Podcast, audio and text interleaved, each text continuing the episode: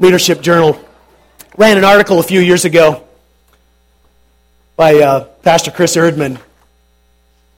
He was talking about how there can often be, just in, in the day to day, as we go through our, our daily responsibilities and, and uh, patterns for daily life, just that, that longing for, for great things. And he talks about how oftentimes it's, it's our longing for, for great things that sets us up for, for disappointment. Because great isn't necessarily the great that we had anticipated. He says we find God's presence in surprising places. Today, for example, I, I visited Mary. And uh, it was the first time that I saw her in her new home. Just a few days earlier, she was moved from the hospital to a nursing home, a move that she dreaded in fact, it was a move that she fought tooth and nail. She never planned to spend her golden years in a nursing home. You see, a stroke had partially paralyzed one side of her body. She uh, doesn't speak the way that she wants to. This is a woman who's used to serving others, and she's been forced to swallow her pride. She must learn to receive. And so, as I walk down the hallways of the nursing home, my eyes search for that familiar face. And there she is. Well, Mary, I holler out. I receive a bright smile, twinkling eyes, a warm hug. And in this unguarded moment, Mary's speech is perfectly clear. It's when she tries the hardest that things just get kind of garbled up. Mary desperately wants to talk, but she can't. Her, her desperation only makes her more frustrated. And after a few attempts at conversation, I suggest that we wander down to the activity center. I tell her, Mary, I, I have a gift for you. You see, several years ago, Mary gave me a gift. It was her poetry. Mary's poetry is not merely a collection of pretty verses, but an expression of heartfelt devotion to Jesus. It's a window into a saint's heart. Today, I want to return the gift. I can't give Mary back her speech, but I can give her the gift of memories. Her eyes betray her eagerness as I open the envelope, and I begin to read the first poem. And after just a few words, her eyes brighten and she leans forward and, and, and, and a question forms on her lips. Yes, Mary, it's yours, I tell her. She smiles and then she laughs. For the next half hour, we read poems and prayers together. We laugh and we worship together, surrounded by wheelchairs and white hair, loneliness and boredom. We feel the presence of Jesus. Down here in the valley, among the ordinary tasks of the day, a bit of heaven opens up. You see, God meets us ordinary people in ordinary places. It's such a great reminder for us as we continue on our journey through Lent. Journey with Jesus. I, I'm just not sure that there is a, a better word to describe the life of Jesus than ordinary. Compared to the life that he lived prior to his coming to earth, an ordinary life. Jesus, the one of whom Paul, you know the words, writes to the Colossians all things in heaven and on earth were made by him and for him. That Jesus, the creator of the universe, left the glory of heaven, wrapped himself in flesh, born as a baby to a couple that no one had ever heard of, in a place that no one cared about, lived a nondescript life, as far as we know, for about 30 years before he was baptized by an eccentric prophet, began his earthly ministry that lasted about three years and ended with his death on the cross.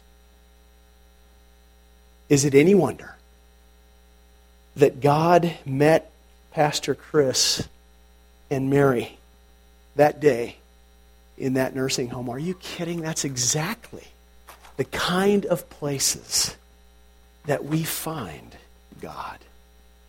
Jesus lived a life of sacrifice from start to finish. And in this Lenten season, we we work our way towards Holy Week and we walk with Jesus to the cross and, and we focus upon that ultimate sacrifice, which is appropriate and we should. But our journey in these Sundays of, in, in Lent have been to, to look at the sacrifices that Jesus made just living his life here on planet Earth as he journeyed towards the cross.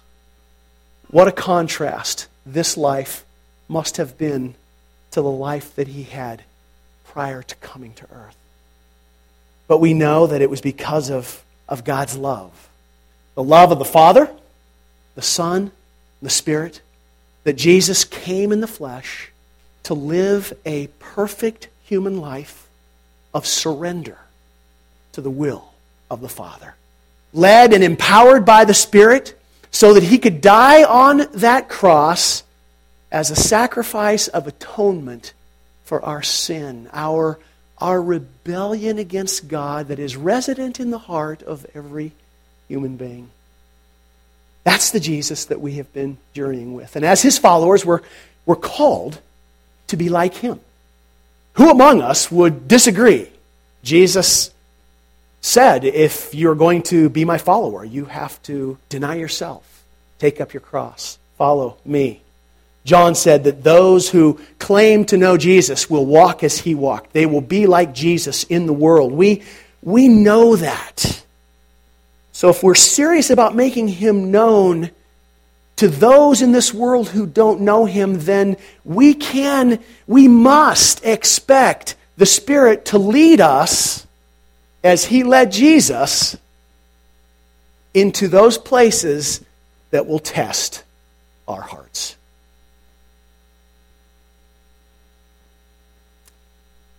Remember, following Jesus is so often a test of the heart. Who are we going to live for? We know that the tests that Jesus faced were as real as the tests that we face and that his fully human heart wrestled with the temptations that we wrestle with. To live in a way, to find the easy way out, to, to circumvent the, the path that his father had laid out for him, to, to gain the recognition that, that he so rightly deserved, rather than surrender his human will to the plan of his father. And thanks be to God that he did. Where would we be had he not? No cross, no death, no resurrection, and no redemption. So Jesus is our example. And we've been with him so far in the wilderness and in Samaria. Neither of those places we know are vacation destinations. The Spirit led him into the wilderness to be tempted by the devil, and we learned from Jesus we listened as he chose not to use his power to satisfy his physical desires, nor to, to please a crowd of potential eager followers. He was committed to living his life according to the plan of his Father. And we heard him say those words at that final temptation Away from me, Satan, as he refused to give any part of his heart away. He was unwilling to compromise, even temporarily. His life was about a wholehearted surrender to the will of his Father, though it meant incredible sacrifice, suffering, hardship along the way. The wilderness was certainly a place of sacrifice, as was Samaria. I believe it was the Spirit who led him to Samaria, and we, we listened and we learned from Jesus as he initiated conversation with a, a Samaritan a Samaritan woman. That's, that's strike one and strike two, who had been married five times and was living with a man who was not her husband, and quite likely she was an outcast with her own people. That was strike three. If Jesus was looking for Messiah popularity points, he struck out. But I think, I hope that we're learning that Jesus was not seeking to score Messiah popularity points. He was intent, he was passionately intent upon living for the glory of his Father. That's what Jesus was about. Told his followers, you remember, that, that he did nothing on his own, only what he saw, only what he heard from the Father. So this morning we're going to journey with Jesus to another place, a place that we often call the upper room. A journey with Jesus to the night of his betrayal. And I think we should assume that as in every other situation in his life, there is the leading of the Spirit of God to that place. And there is empowering of the Spirit of God in that place. And knowing the desire that Jesus lived out for the glory of his Father and the praise of his Father, once again, Jesus is going to rock the world of his followers. So this time, as we, uh, as we stand and read together, this time with his example comes a, a very specific verbal instruction. We haven't seen that in either of our other two examples, but he has a specific instruction for his followers. So, so listen for that instruction, okay? Let's stand and let's read from John 13 together. Here we go. It was just before the Passover festival, and Jesus knew that the hour had come for him to leave this world and go to the Father. Having loved his own who were in the world, he loved them to the end. The evening meal was in progress, and the devil had already prompted Judas, the son of Simon Iscariot, to betray Jesus. Jesus knew that the Father had put all things under his power, and that he had come from God and was returning to God.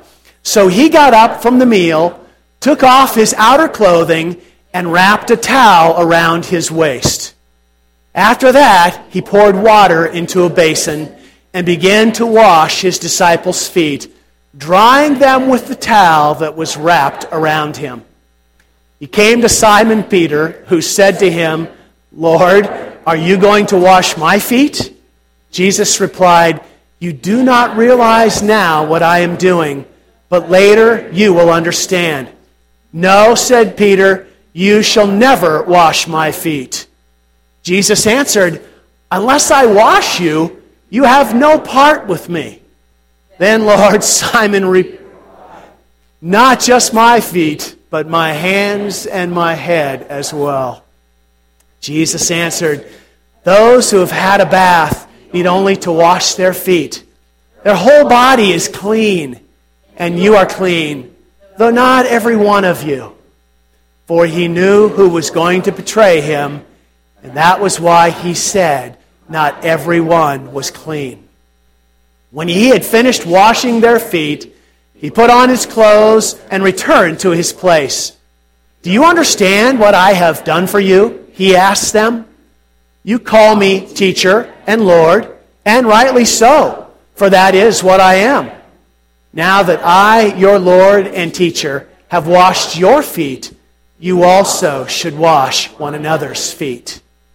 I have set you an example that you should do as I have done for you.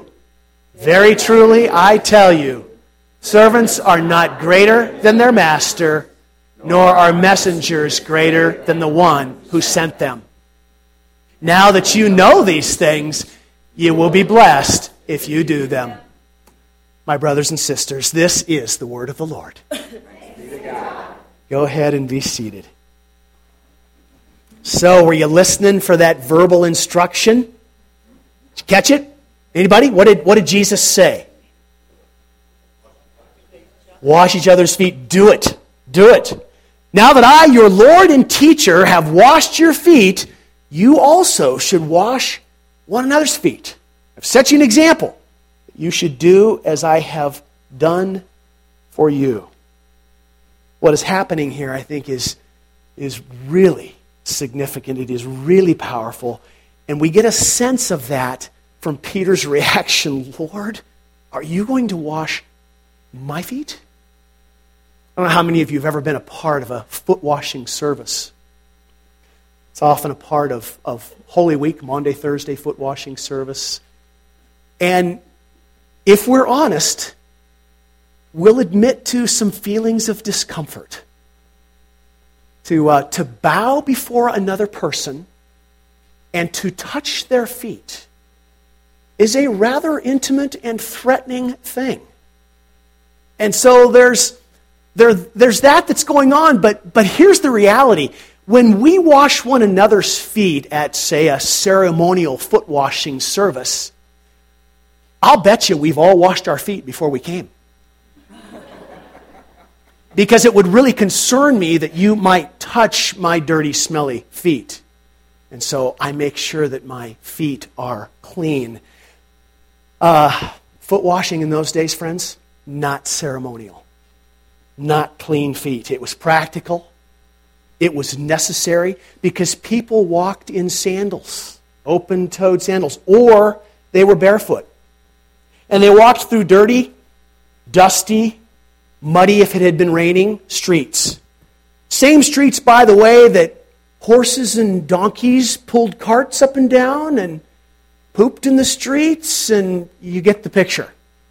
Those were the streets that the disciples' feet had been walking on.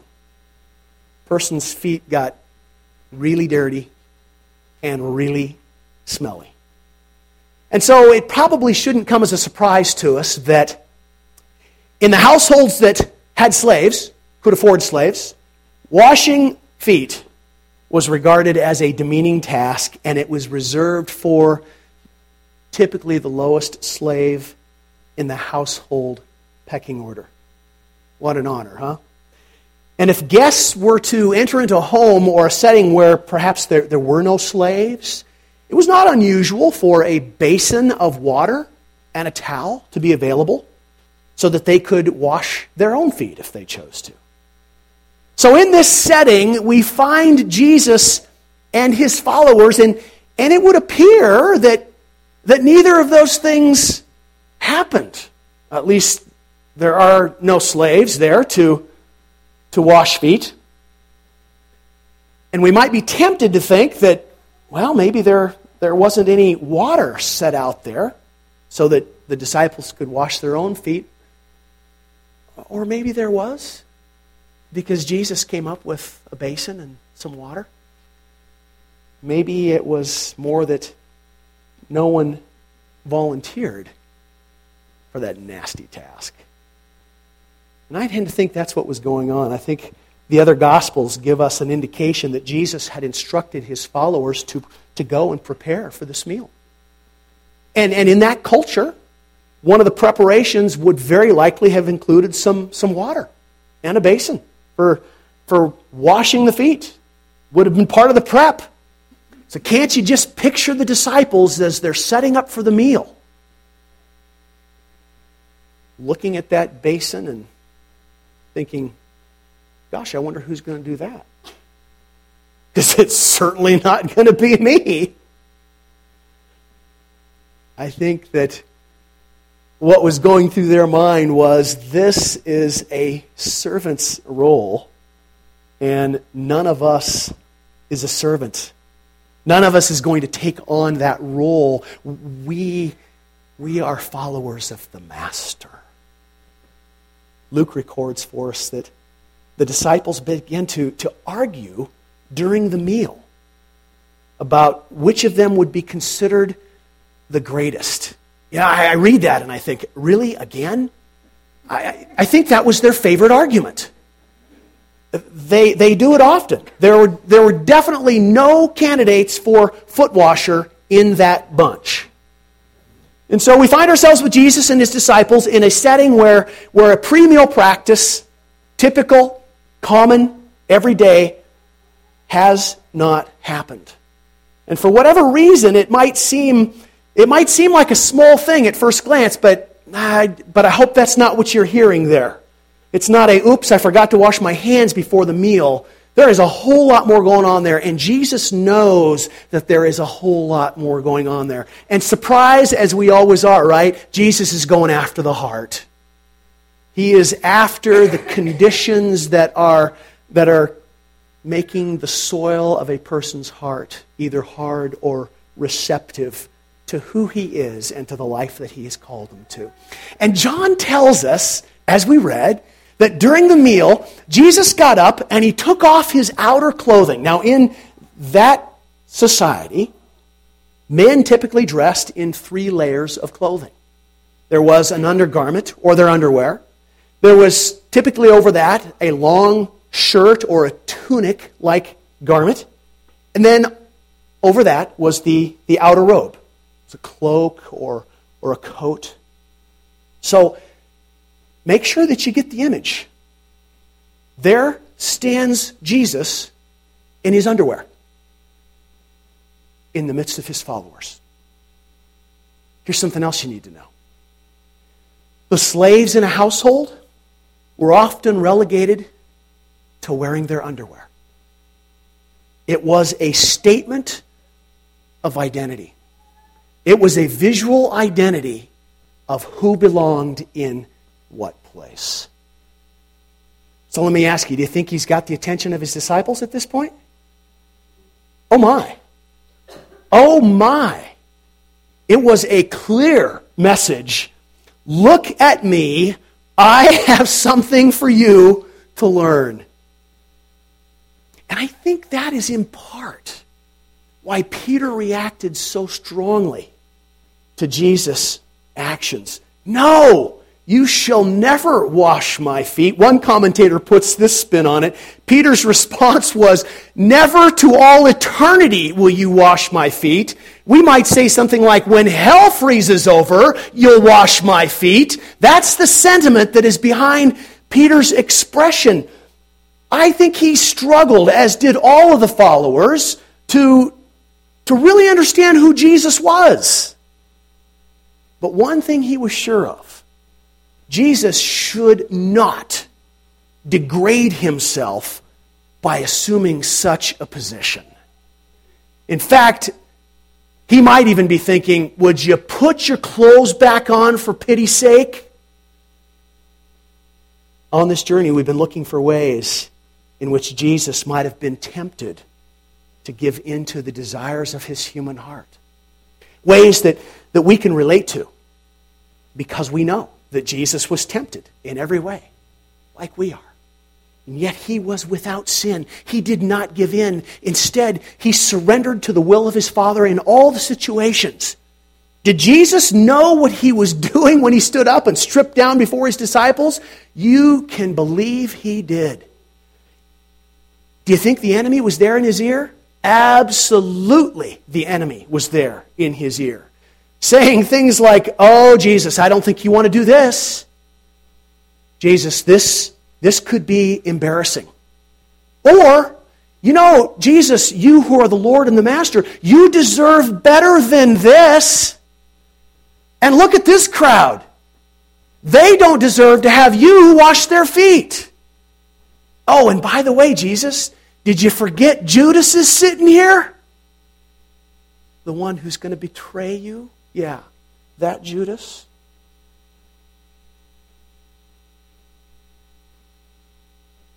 Don, can we put our slide up?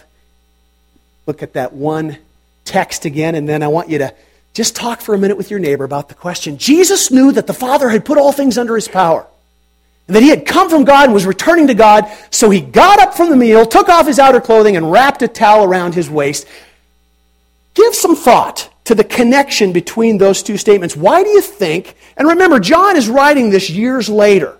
He's reflecting back on this night. Why do you think John links Jesus' knowledge of his Father's activity?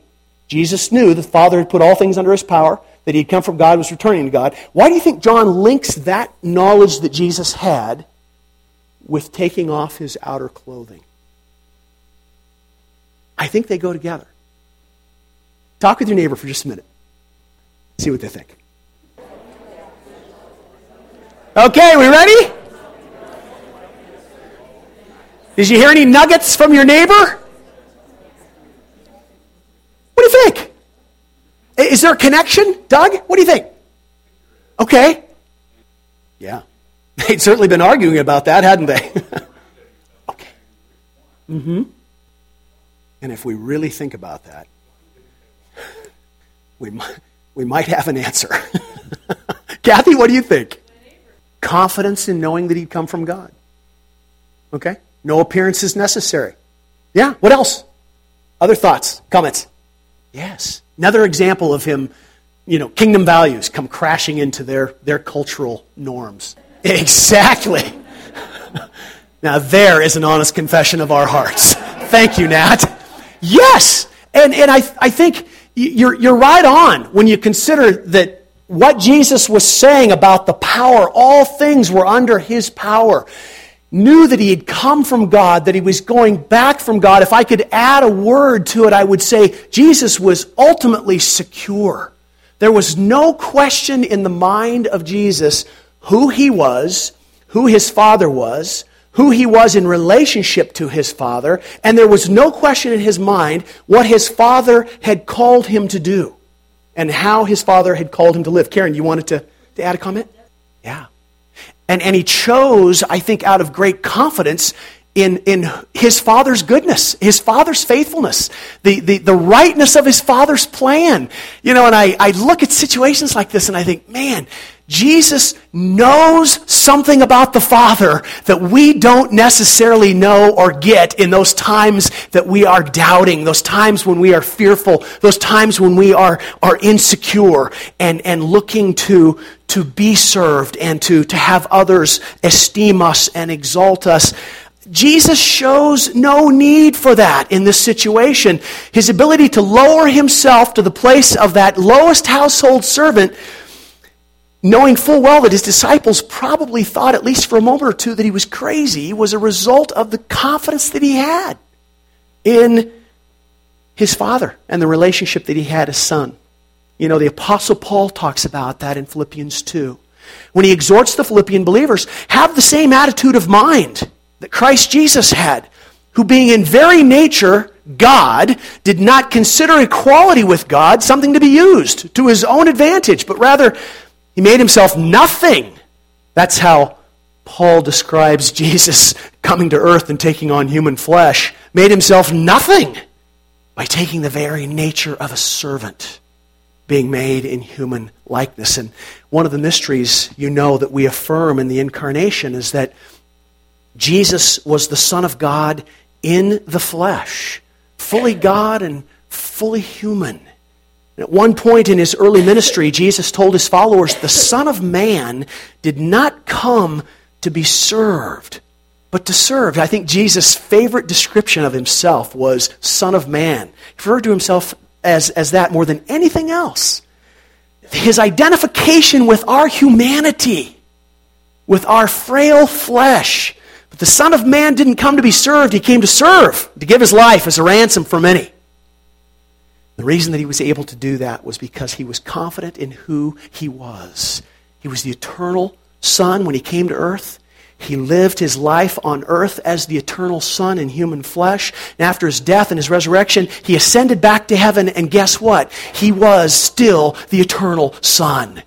It never changed who he was. Jesus coming to earth and wrapping himself in flesh simply changed his appearance and changed his location.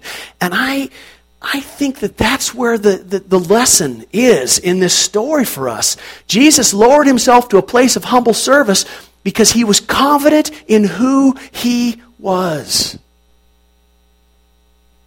And I think, again, just speculation on my part, I think that's also perhaps what is at work behind Peter's response, coming from deep inside of him, where he was concerned and suspicious came this, this fear that Jesus was going to make a point that they needed to follow. I can almost hear him thinking, oh no. Oh no. Here we go again. Please, Jesus, not this. Not this. This is what servants do. Haven't you called us to more than this, Jesus? Surely you don't think. About the great things that we signed on for in following you, the great things of your kingdom? And then eh, swirling around in his head and, and his emotions are concerns having to do with risk and vulnerability and pride and embarrassment. I think all of those things were flowing through his mind. And sure enough, we would expect no less, right? That's exactly where Jesus went with it. I think he was using the simple, common, courteous posture of foot washing to illustrate the life to which he calls his followers humble service. Doing those things that need to be done, doing those little things that don't warrant appreciation. Do you think any of the, the, the, servants in the household who were the foot washers in the day got thanked for what they did? Think they got tipped for what they did? I don't even know if they got a promotion for what they did. And if you're a servant, well, how good's the promotion? Jesus' point to his followers was clear. The master and the teacher, and he said, You're right. That's what you call me. That is who I am. Master and teacher lowered himself. And as the master does, so do the followers. Because Jesus understood and lived in his Father's perfect, loving care. He was able to serve others freely and sacrificially. He gave himself to people. He never feared what he, was lo- what, what he would lose because he had nothing to lose. He never feared what others might think because it didn't matter what they thought. He didn't concern himself whether they would be confused about his true identity in those low moments of service because nothing changed that true identity. Brothers and sisters in Jesus Christ, you and I, brothers and sisters of Jesus, we find ourselves on a daily basis under the loving watch care of the same Father that Jesus was concerned about. His Father is our Father. Jesus calls us to do the same as he did, not because it's a nice thing to do, although it often is a nice thing to do. He calls us to that because it is an opportunity to live out confidently the Father's love that has been bestowed upon us. I love the way one commentator says it. Jesus disrobed, he donned the garb of a household slave, washed their feet, and by the time he finished, that towel was brown with dirt and manure stains. That is the life of serving. We find ourselves covered with mess and inconvenience and stuff. Oh, this is the pits. Really, Jesus? To which he says, Yeah, yeah, really. That's the life I was called to. That's the life I call you to. That's what we can expect from serving others. It's not great stuff, it's service. It's not being appreciated, it's service. It's not being recognized, it's not being awarded, it's service. It's recognizing others the same way that Jesus recognized them as image bearers of God, in need of God's love. And Jesus, so, so many times, not only did he become that channel of God's love on the cross, but, but a bazillion times before he got to the cross, he was the channel of God's love through his, his actions and his words. Oh, and don't forget, Judas was there. That skunk, that traitor, the one who betrayed Jesus.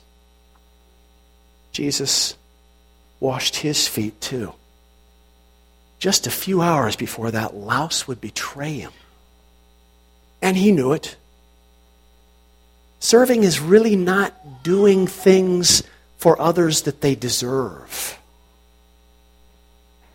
doing things for others so that we can demonstrate to them God's love in His character in all that we do, all that we say. So, praise team, why don't you come on up and prepare to lead us as we respond this morning? We can expect, my friends, to find God in our actions of service. Jesus, you heard those closing words. Now that you know these things, you will be blessed if you do them. What an amazing promise. To be blessed by God because we are striving to be like Jesus. Father, Thank you for revealing yourself to us in the Lord Jesus. And oh, we admit that, like the disciples, his examples, his teachings, his life, his daily humility and love of others uh, boggles our mind and stretches our heart and pushes us to places that are really uncomfortable sometimes. But we, like Jesus, are empowered by your Spirit.